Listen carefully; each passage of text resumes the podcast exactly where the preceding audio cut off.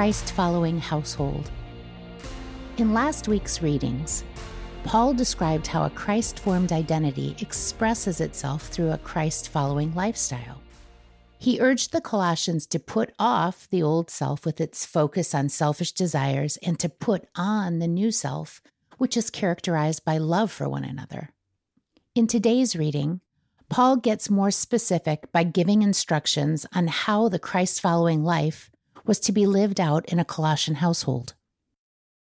Colossians 3, verse 18 through chapter 4, verse 1. Wives, submit yourselves to your husbands as is fitting in the Lord. Husbands, love your wives and do not be harsh with them. Children, obey your parents in everything, for this pleases the Lord. Fathers, do not embitter your children, or they will become discouraged. Slaves, obey your earthly masters in everything. And do it not only when their eye is on you and to curry their favor, but with sincerity of heart and reverence for the Lord. Whatever you do, Work at it with all your heart, as working for the Lord, not for human masters, since you know that you will receive an inheritance from the Lord as a reward. It is the Lord Christ you are serving. Anyone who does wrong will be repaid for their wrongs, and there is no favoritism. Masters, provide for your slaves with what is right and fair, because you know that you also have a master in heaven. Household codes to our modern sensibilities, today's scripture can seem at best outdated and at worst offensive.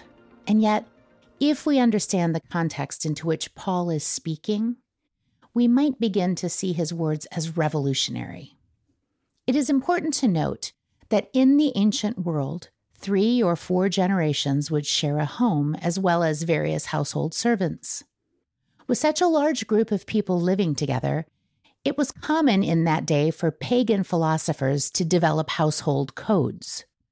These codes were always written from the perspective of and for the benefit of the male head of the household. They contained tips for how the man could keep everyone in line and get the members of his household to do what he wanted. Paul would have been familiar with these pagan household codes, and here in Colossians, he decides to write his own set of codes Paul's household code would have been revolutionary to first century readers for a number of reasons. First, Paul's code addresses women and children as people with wills and minds of their own who can choose their own behaviors. No one had ever done that before. The pagan codes were always addressed deliberately and exclusively to men. Second, Paul challenges the men. Again, the pagan codes were always set up to benefit the male head of the household. In Paul's code, he challenges the men to treat the other members of the household with love and respect. Third, Paul treats slaves with respect. In our modern context, we wish Paul would have declared that all slaves should have been freed at once. Yet a society without slavery would have been unimaginable to people in Paul's day. Slavery in the first century was not based on race, but the result of military conquest and economic hardship.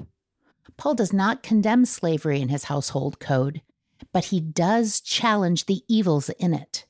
Again, he challenges the male head of the household to treat the slaves justly and fairly.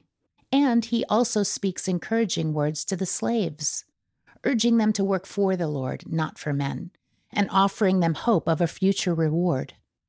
All of these things would have been revolutionary to the Colossians.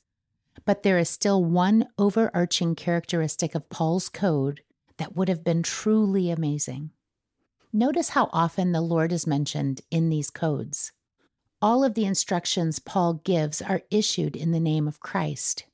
In a culture where the home was dominated by the male head of the household, Paul puts everyone on the same level. Christ alone holds ultimate authority over the home, and every person in the household is responsible directly to him. In that way, Paul's code still holds true for our households today. Jesus is Lord, and every person in a family is responsible to him. Reflection questions What evidence is there in your household that Jesus is Lord? What are some ways you could honor Jesus in your home today?